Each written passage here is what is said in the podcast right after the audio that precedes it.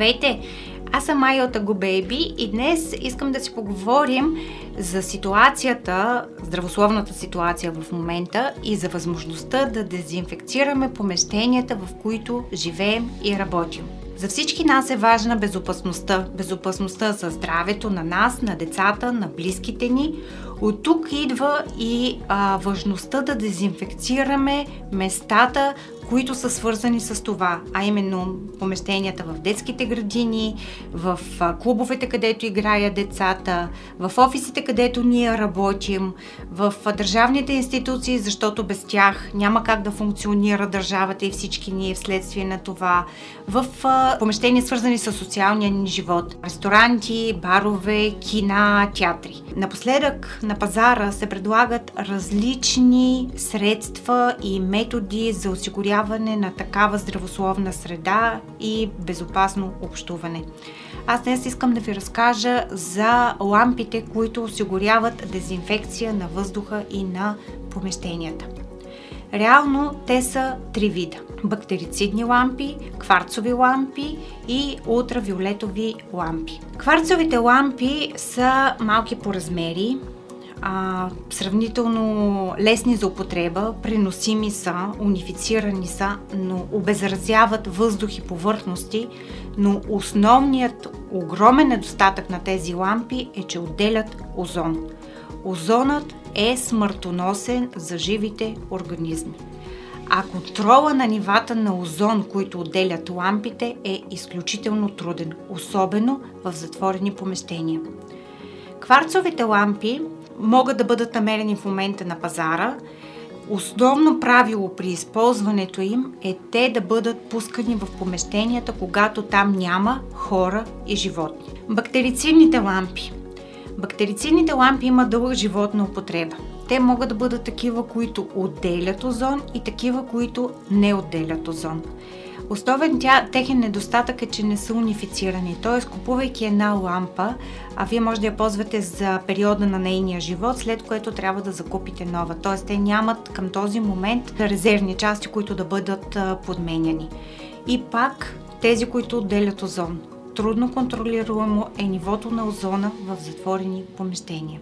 Ултравиолетовите лампи са третия тип – Ултравиолетовите лампи са технология, която се използва от доста години в медицината. Това не е нещо ново.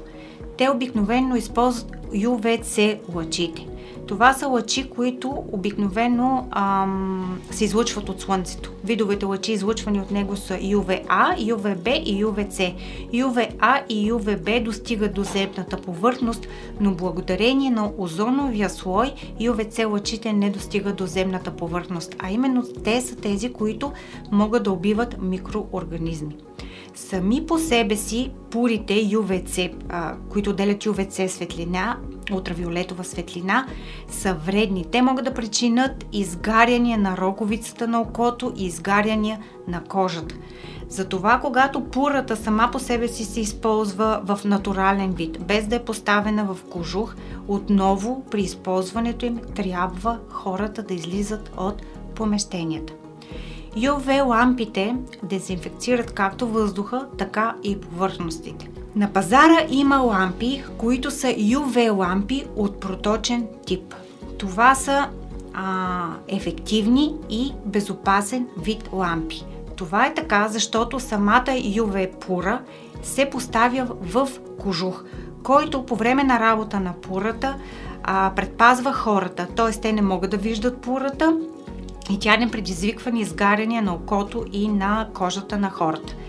Тези от проточен тип имат вентилатор, който осигурява движение на въздуха в помещението. Т.е. вентилатора вкарва въздух в самия кожух на лампата, този въздух се дезинфекцира от пурата, която свети вътре и от другата страна излиза дезинфекциран въздух.